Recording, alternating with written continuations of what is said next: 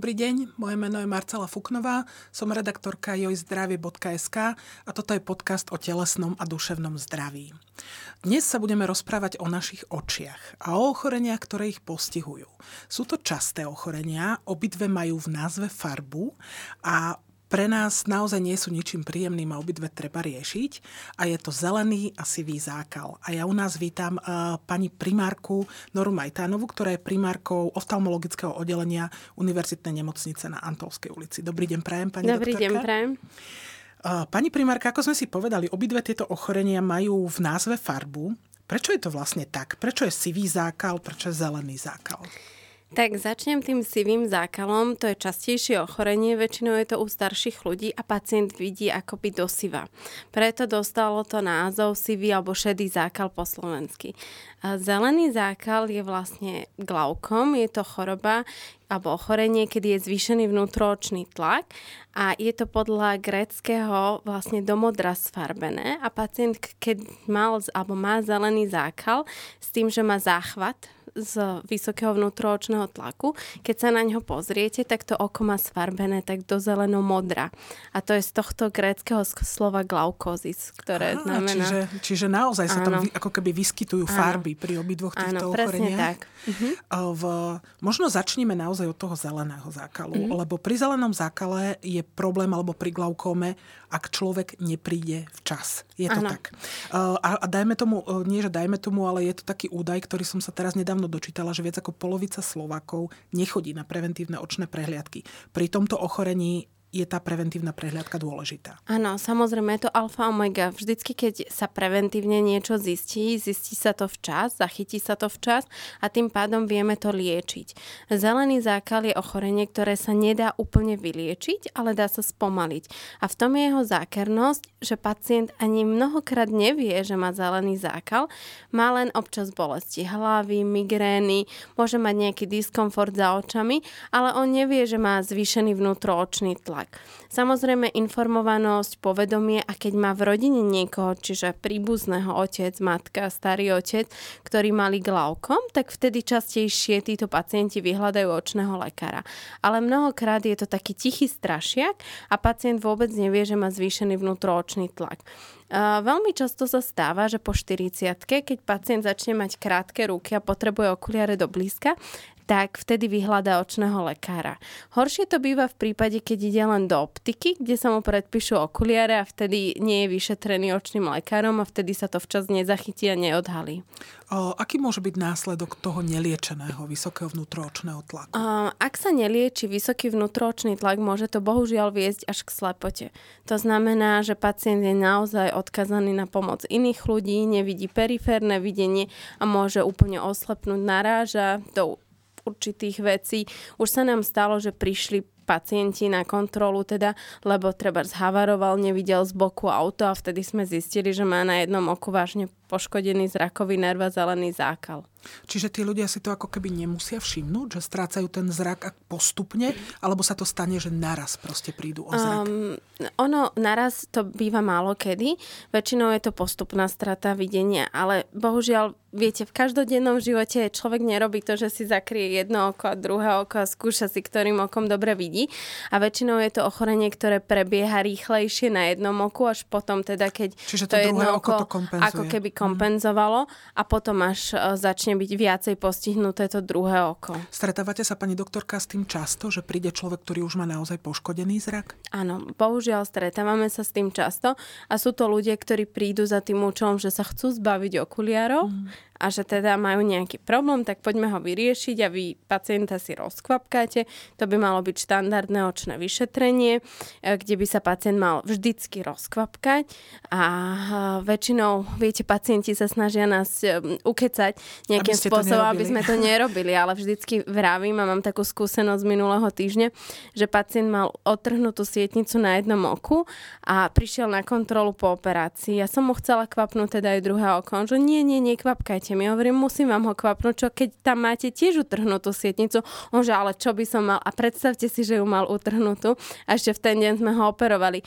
Čiže naozaj je veľmi dôležité, aby vás lekár vyšetril aj po rozkvapkaní. A druhý faktor, ktorý je veľmi dôležitý pri zelenom zákale je to, že keď je oko rozkvapkané, to imituje určité situácie. Čiže, Čo to vlastne uh, znamená, keď ho rozkvapkáte? Áno, Čo sa tam stane? rozšírime zrenicu a tým pádom my lepšie dosvietime a vidíme očné pozadie. A je to ako keby záťažový test pre oko. A určitých pacientov, napríklad, keď máte širšiu zrenicu, môžete mať vyšší vnútroočný tlak a sa to prejaví presne pri tom záťažovom teste, keď pacienta rozkvapkávame. Čiže stane sa, že dojdete do ambulancie a aj dvakrát vám meráme očný tlak. Jasné. Jedenkrát bez rozkvapkania, druhýkrát s rozkvapkaním. Pani doktorka, je rozdiel medzi tým, keď v to dostane starší alebo mladší človek? Postihuje to aj mladých ľudí? Stane sa, že glaukom má, dajme tomu, 30-ročný človek? Mm, áno, mávajú to aj mladí ľudia. Väčšinou je tam tá genetická predispozícia u tých mladých ľudí. A, ale aj novorodenec môže mať glaukom. To sú tie vrodené formy. Áno, to zrejme. sú také mhm. vrodené formy. Hlavne býva to u rómskeho etnika. Dokonca na Slovensku sa vynašiel gen na detskej očnej klinike pre ten, túto formu vrodeného Zistili ho glaukomu u nás, áno, u nás. Áno, takže m, mm, pán profesor Gerinec ho zistil, čiže naozaj v tomto sme priekopníkmi a e, v, te, v tom mladšom štádiu je to o to zákernejšie, lebo pacient ešte bude žiť 30-40 rokov. Čiže vy musíte byť veľmi agresívni v tej liečbe, v tej diagnostike, teda keď to zistíte a musíte o mnoho viacej pacienta sledovať. A bohužiaľ sú také formy glaukomu, ktorý, ktoré u mladých ľudí veľmi rýchlo sa zhoršujú a progredujú. Čiže mnohokrát Čiže sú agresívne. je tam, sú agresívne a mnohokrát tam treba pristúpiť či už k laserovej liečbe alebo ku chirurgickej liečbe. To som sa práve chcela opýtať, že čo teda, keď sa naozaj zistí, že dobre, tak tento človek má už nie, čiastočne poškodený ten zrakový nerv, má vysoký ten vnútroočný tlak. Aká tá liečba následuje? Čo sa deje? Normálna hodnota vnútroočného tlaku je okolo tých 12 až 21 mm, mm ortuťového slupca. Ale uh, viete, pre mňa môže byť dobrý tlak 20, pre vás 14.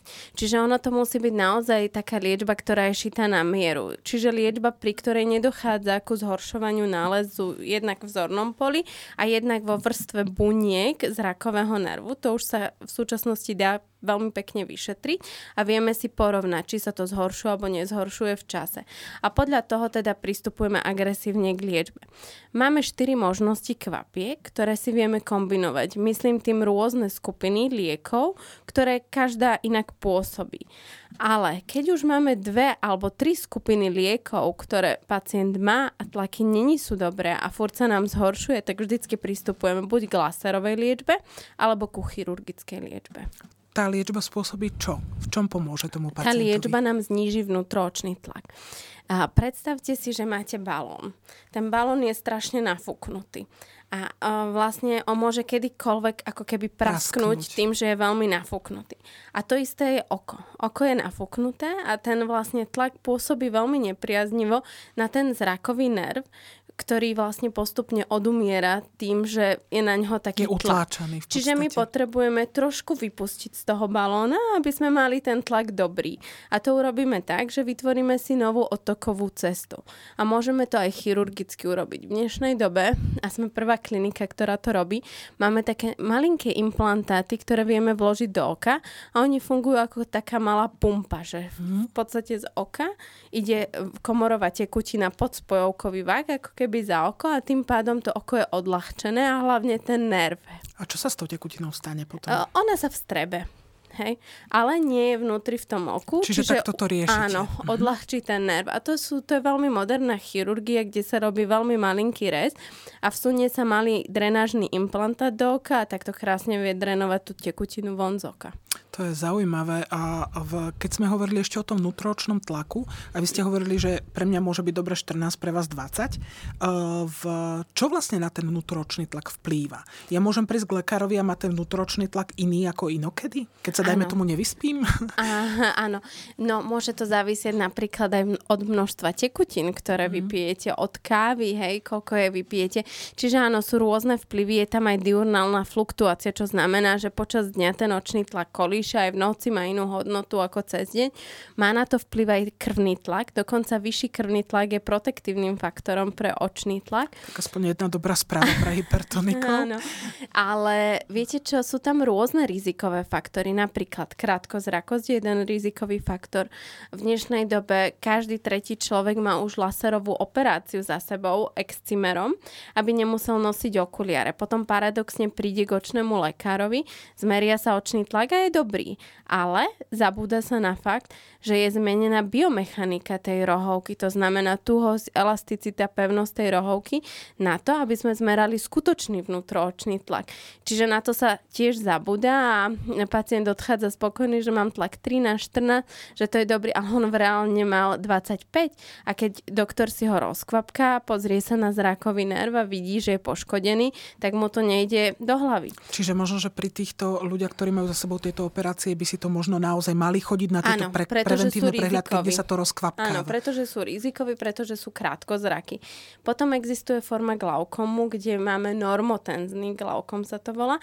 To znamená, že hodnoty vnútroočného tlaku sú, sú úplne normálne, normálne ale dochádza k štruktúrálnym zmenám. To je zákerné ochorenie. Je to zákerné ochorenie a vtedy väčšinou tí pacienti majú ako keby Raynaudov syndrom, čo znamená, že majú studené ruky, nohy, čiže oni často mávajú normotenzné glaukomy a vtedy im dávame kvapky, ktoré nie, nie veľmi znížia vnútroočný tlak, ale, ale majú tú neuroprotekčnú mm-hmm. liečbu, čiže oni zlepšia jeho prekrvenie. Tak si to skúsme zase otočiť, čiže ľudia, ktorí mávajú studené ruky a nohy, tiež by sa by mali, mali tiež dávať kontrolovať. Áno, určite mm-hmm. by sa mali dať vyšetriť.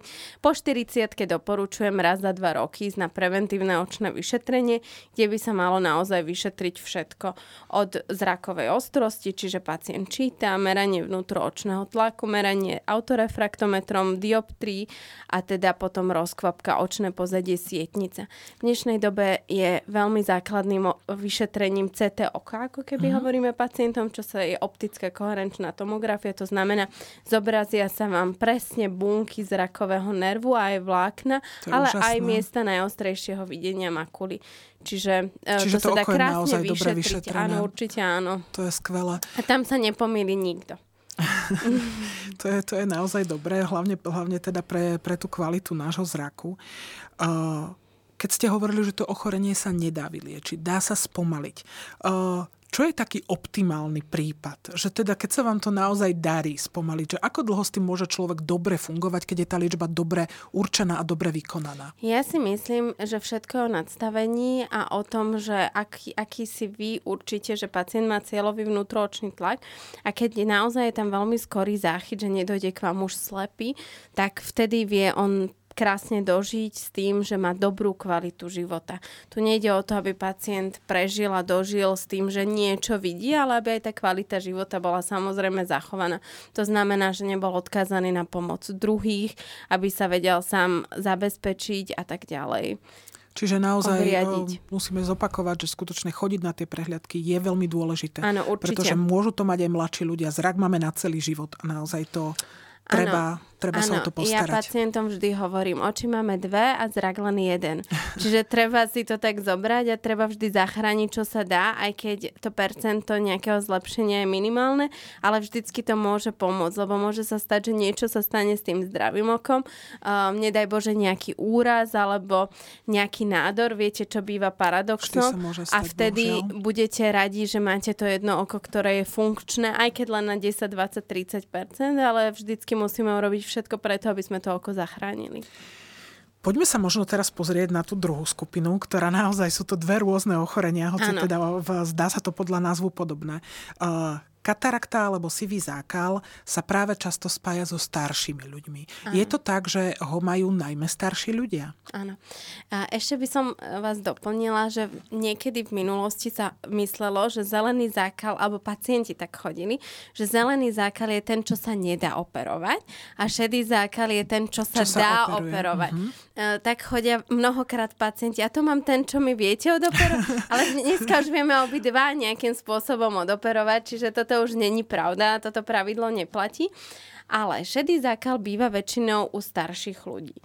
Uh, je to starnutím šošovky, mení sa aj konzistencia a tým pádom pacient vidí sivasto, nevidí ostro, respektíve v šere vidí horšie a vtedy vyhľada teda lekárskú pomoc, že potrebuje očné, alebo niekedy sa stáva, že potrebujú potvrdenie na vodičský preukaz, vtedy prídu a vtedy vy zistíte, že im ho nedáte, pretože majú šedý zákal. Um, ale býva aj u mladších ľudí. Býva u pacientov, ktorí majú diabetes, tam naozaj o mnoho častejšie a skôr býva výskyt. Býva to u pacientov, ktorí užívajú kortikosteroidy uh-huh. dlhodobo, či už lokálne do oka pri rôznych alergiách. Čiže možno alebo... aj ľudia s autoimunitnými ochoreniami. Presne tak, uh-huh. súvisí to s autoimunitnými ochoreniami. Čiže on býva aj pri rôznych iných ochoreniach a toto sa presne vyskytuje v tých mladších vekových skupinách.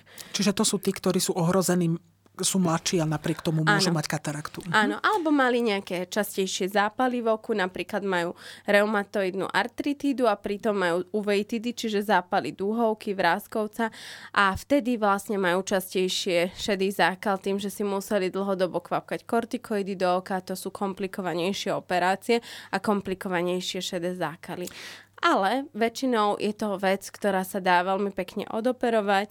Tá technika už dneska je veľmi rýchla, efektívna, malé rezy, nič sa nešije, čiže naozaj tam vieme docieliť. Je to operácia, ktorú mám veľmi rada, pretože pacient dojde, nevidí a druhý deň vidí 100%. Tam je ten wow efekt. Áno, presne tak. Čiže vtedy ste výborný chirurg, lebo nevidela, zrazu lekár. vidí. Áno ale pri glaukome je to horšie, lebo tam uh, ono sa hovorí, že veľmi dobrý chirurg je ten, ktorý zostane s rovnakou zrakovou mm. ostrosťou. Priemerný je ten, ktorý klesne o riadok a zlý je teda samozrejme, keď mm. pacientovi sa zhorší videnie. Ale Len tam pri je tom to v podstate šedom... záchranné do budúcnosti. Presne tak. Že je to nutné. Ale pri šedom zákale naozaj viete predvídať e, ten výsledok tej operácie. A, avšak býva väčší problém s tým, že aký implantát dať pacientovi uh-huh. do oka. Ja sa možno ešte opýtam na toto, že uh, je to tak, že keď sa zistí sivý zákal, okamžite sa operuje? Alebo je Nie. to tak, že treba ako keby vystihnúť správny čas? Jediný čas, kedy sa musí okamžite šedý zákal operovať je vtedy. Volá sa to, že buď fakolitický alebo fakomorfný glaukom, že tá šošovka sa rozpúšťa a vtedy upcháva uhol a pacientovi sa veľmi zvýši vnútroočný mm-hmm. tlak z toho, že je zákal šošovky.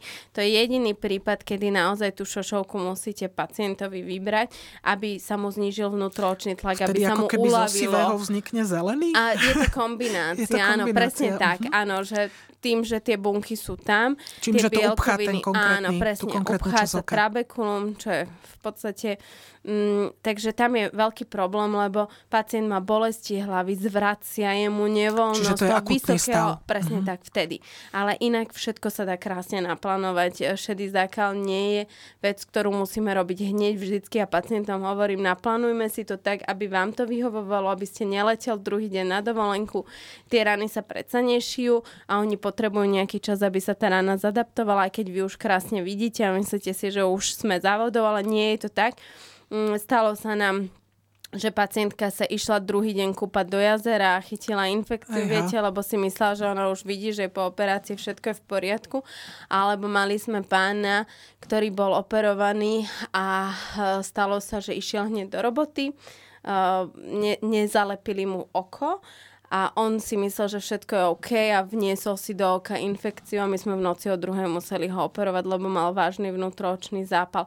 Čiže tam treba byť tiež veľmi taký nejaký dôsledný, treba byť dobre poučený a nemyslieť si, že to sa robí pomaly na vlakovej stanici Hej, a môže sa to urobiť hoci mm. kde rýchlo a tak ďalej. Čiže naozaj je to operácia, je to operácia, ktorá môže veľmi zle dopadnúť, ak sa o to oko nestaráme tak, uh-huh. ako máme. Vy ste hovorili, pani primárka, že implantát, že nie je to jedno.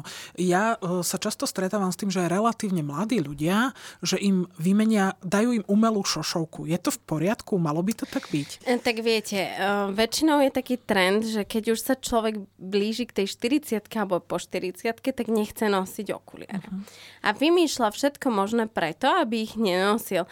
Jednak je to také, viete, nevhodné, mám 40 a zrazu vyťahujem si okuliare na čítanie, nie je to úplne trendy, ne, viete, muž, muži nechcú stárnuť, tiež nechcú nosiť okuliare, tak si povedia, že poďme hľadať spôsob. Uh, áno, medicína dovolí vymeniť šošovku a vieme vám tam dať takú, že budete vidieť do diálky, na strednú vzdialenosť, do blízka, budete vidieť všade. Ale ja pacientom vždy hovorím, že predstavte si, prirovnávam to k zubom, lebo to väčšinou človek lepšie pochopí, že máte váš zub, ktorý je zdravý, ale je trošku žltý a vy si ho vymeníte za umelý chrup, ktorý je krásne biely, lebo chcete mať hollywoodsky úsmev, ale pozor, nie sú to vaše zuby, je to umelé. Čiže treba si to uvedomiť, že tým, že my vstúpime do toho oka, meníme tú šošovku, čiže urýchlujeme aj nejaké deje v tom oku, ako by napríklad starnutie uh-huh. toho oka. Keď je pacient krátkozraký, tak v podstate vymeníme veľkú šošovku za malú šošovku, čiže kolíše nám rozhranie sklovcové, môže častejšie dojsť ku kolapsu sklovca, ku nejakým trhlinám, ku otrhnutým sietniciam. Čiže nie je každý vhodný úplne na túto operáciu a treba sa zamyslieť, že prečo a kedy teda pacienta operovať.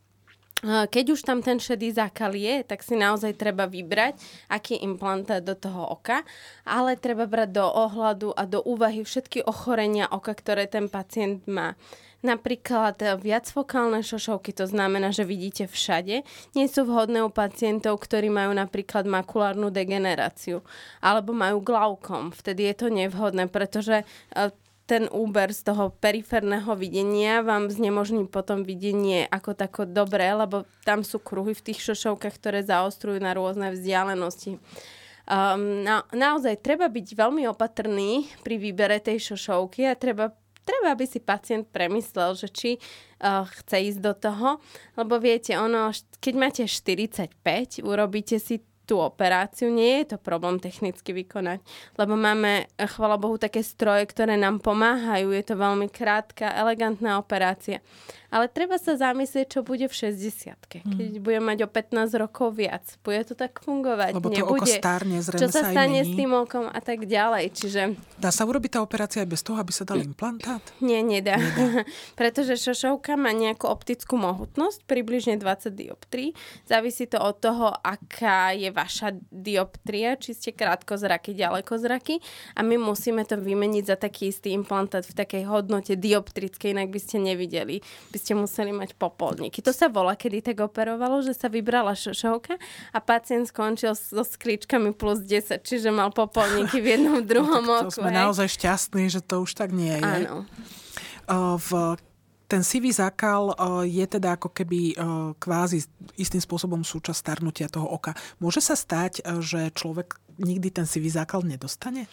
Viete čo, môže sa stať. Sú ľudia, ktorí majú 85 rokov a majú minimálny zákal na šošovke a ani vtedy nedoporúčam ju meniť, pretože keď je niečo raz zdravé a priehľadné, tak to netreba meniť. Čiže ako keby keď niekto vydrží so svojimi zubami do vysokého veku, áno, tak mu ich netreba áno, vytrhávať ale keď už má ten šedý zákal, tak určite mu treba zlepšiť tú kvalitu života a videnia a treba vymeniť tú šošovku. Ono keď sa mení v nižšom veku a dá sa napríklad jedno ohnisková šošovka, to znamená, že vidíte buď do diálky alebo do blízka, treba si uvedomiť, že to oko v 40 ešte vie zaostriť. 50 vie tiež ešte menej a v 60 už tá akomodačná schopnosť ako keby zmizla. Ale aj to je individuálne, lebo ja hovorím, že oko je sval a sval treba trénovať. Mm. Niekto aj v 70 ešte vie zaostriť a niekto už v 40 nevie zaostriť. Hej? Čiže to je tiež také ako keby individuálne. Ale keď vám dáme jednohnízkovú šošovku, vy zrazu zistíte, že vidíte do diálky perfektne, máte 45 rokov, ale čítať nevidíte vôbec. Čo ste predtým ako tak po zaostrovaní videli. Mhm. videli. Čiže tam naozaj pacient si musí uvedomiť všetky tie pre a proti, čo prináša tá operácia. Niekedy sa inak nedá, treba keď má otrhnutú sietnicu a musíme robiť kombinovaný výkon, aby sme vedeli dobre dočistiť periférnu časť klovca a sietnice a olaserovať veľké diery, veľké trhliny, vtedy naozaj šošovku musíme vymeniť. Hej, vtedy nie je nad čím rozmýšľať. Ale keď je to len kvôli tomu, že chcem byť trendy a nechcem nosiť okuliare, tak sa treba zamyslieť aj na tou medicínskou stránkou. Čiže naozaj neriešiť to, že nechcem nosiť okuliare tým, že mi vymenia šošovku, pokiaľ to nie je nutné naozaj Áno, presne tak. Z, hľadiska toho, z hľadiska toho zákalu. V ak je to teda istým spôsobom súčasť toho starnutia oka, je niečo, či my môžeme práve naopak si ten sivý zákal v úvodzovkách privolať alebo zrýchliť to, že e, skráti ten čas, kedy ho dostaneme?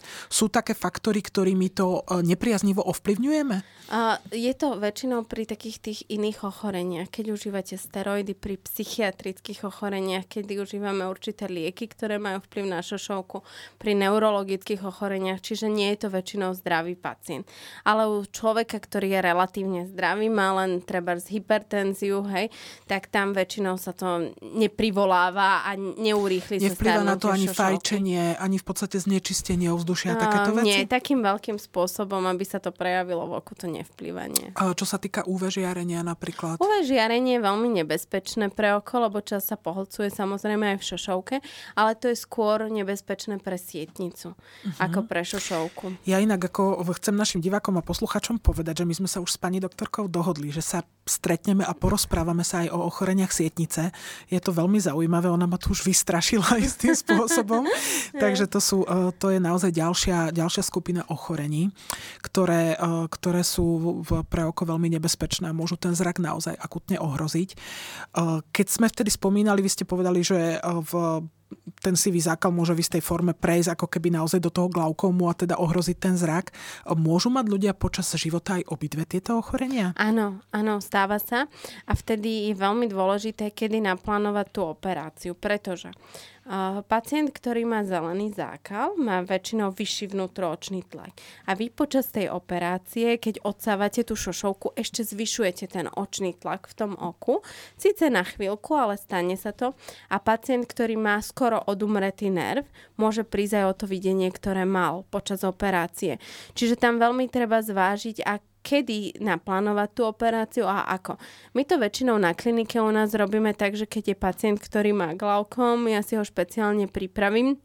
Máme špeciálnu sondu, kde, ktorou operujeme glaukomových pacientov.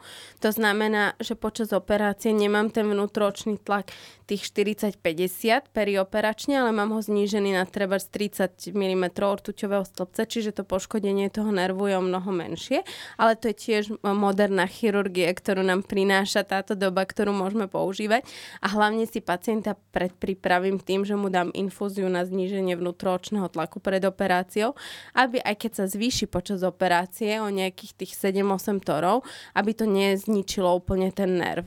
Hej. Čiže dajú sa operovať aj takéto dajú, pacienti, samozrejme, bez problémov, lebo uh-huh. musíme im vyriešiť ten šedý zákal, ale treba tam špeciálnu prípravu takéhoto pacienta, hlavne s tými pokročilejšími formami. Ak je to začínajúca forma, tam môžeme štandardne, ale ak sú to tie pokročilé, tak určite musíme byť veľmi opatrní a obozretní aj my ako chirurgovia.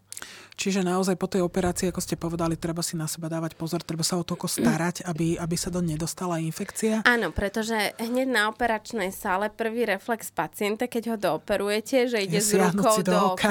Áno, a to vravím, že nie, nie, nie, dajte si tú ruku, prosím vás, dole, ja vám to teraz sterilne prelepím a keď prídete domov, umyte si ruky a vtedy si začnete kvapkať.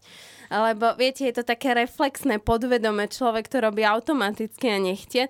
A keď si predstavíte, že prešiel výťahom v nemocnici, že trolejbusom alebo autobusom prišiel do tej nemocnice, všeličo pochytal a teraz vy ho dooperujete a on ide do oka, kde sú rany nie zašité, ale len e, nejakým spôsobom zatesnené a ide si do toho oka, tak jasné, môže tam vzniknúť nejaká infekcia pooperačná a je to veľmi závažná infekcia.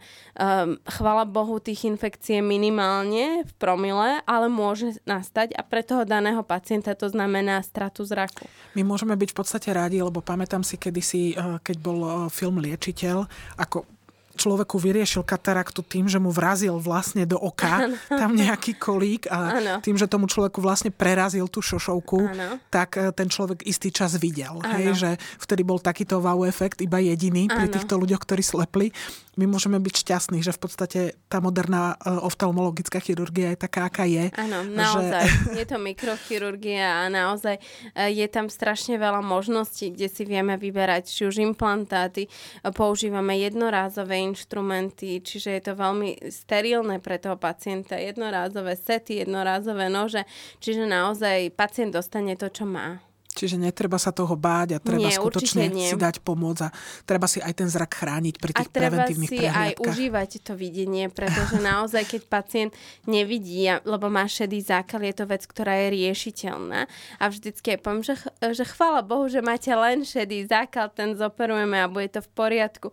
Horšie sú tie iné diagnózy, ktoré nevieme úplne uh, vyriešiť tak, aby pacient videl. Hej. A to sú napríklad glaukom, napríklad makulárna degenerácia, operácia vlhká forma, kde musíme píchať do sklovca inekcie, protirastové faktory. O tej sa budeme ďalej. rozprávať naozaj. Ano. Ja sa na to teším, že, že vás u, vás, uh, u nás znovu privítam a uh, chcem sa vám teda veľmi pekne poďakovať, pretože uh, myslím, že to bolo zaujímavé rozprávanie pre nás všetkých, ktorí sme počuli o zelenom sivom zákale a rozmýšľali sme, že čo to teda je, aký je medzi tým rozdiel. Takže sme si to dnes vysvetlili a hovorím, teším sa na budúce. Ďakujem ja, pekne, pani primárka. Ja vám tiež veľmi ďakujem za pozvanie. Prajem krásny deň všetkým a teším sa tiež. Ďakujem.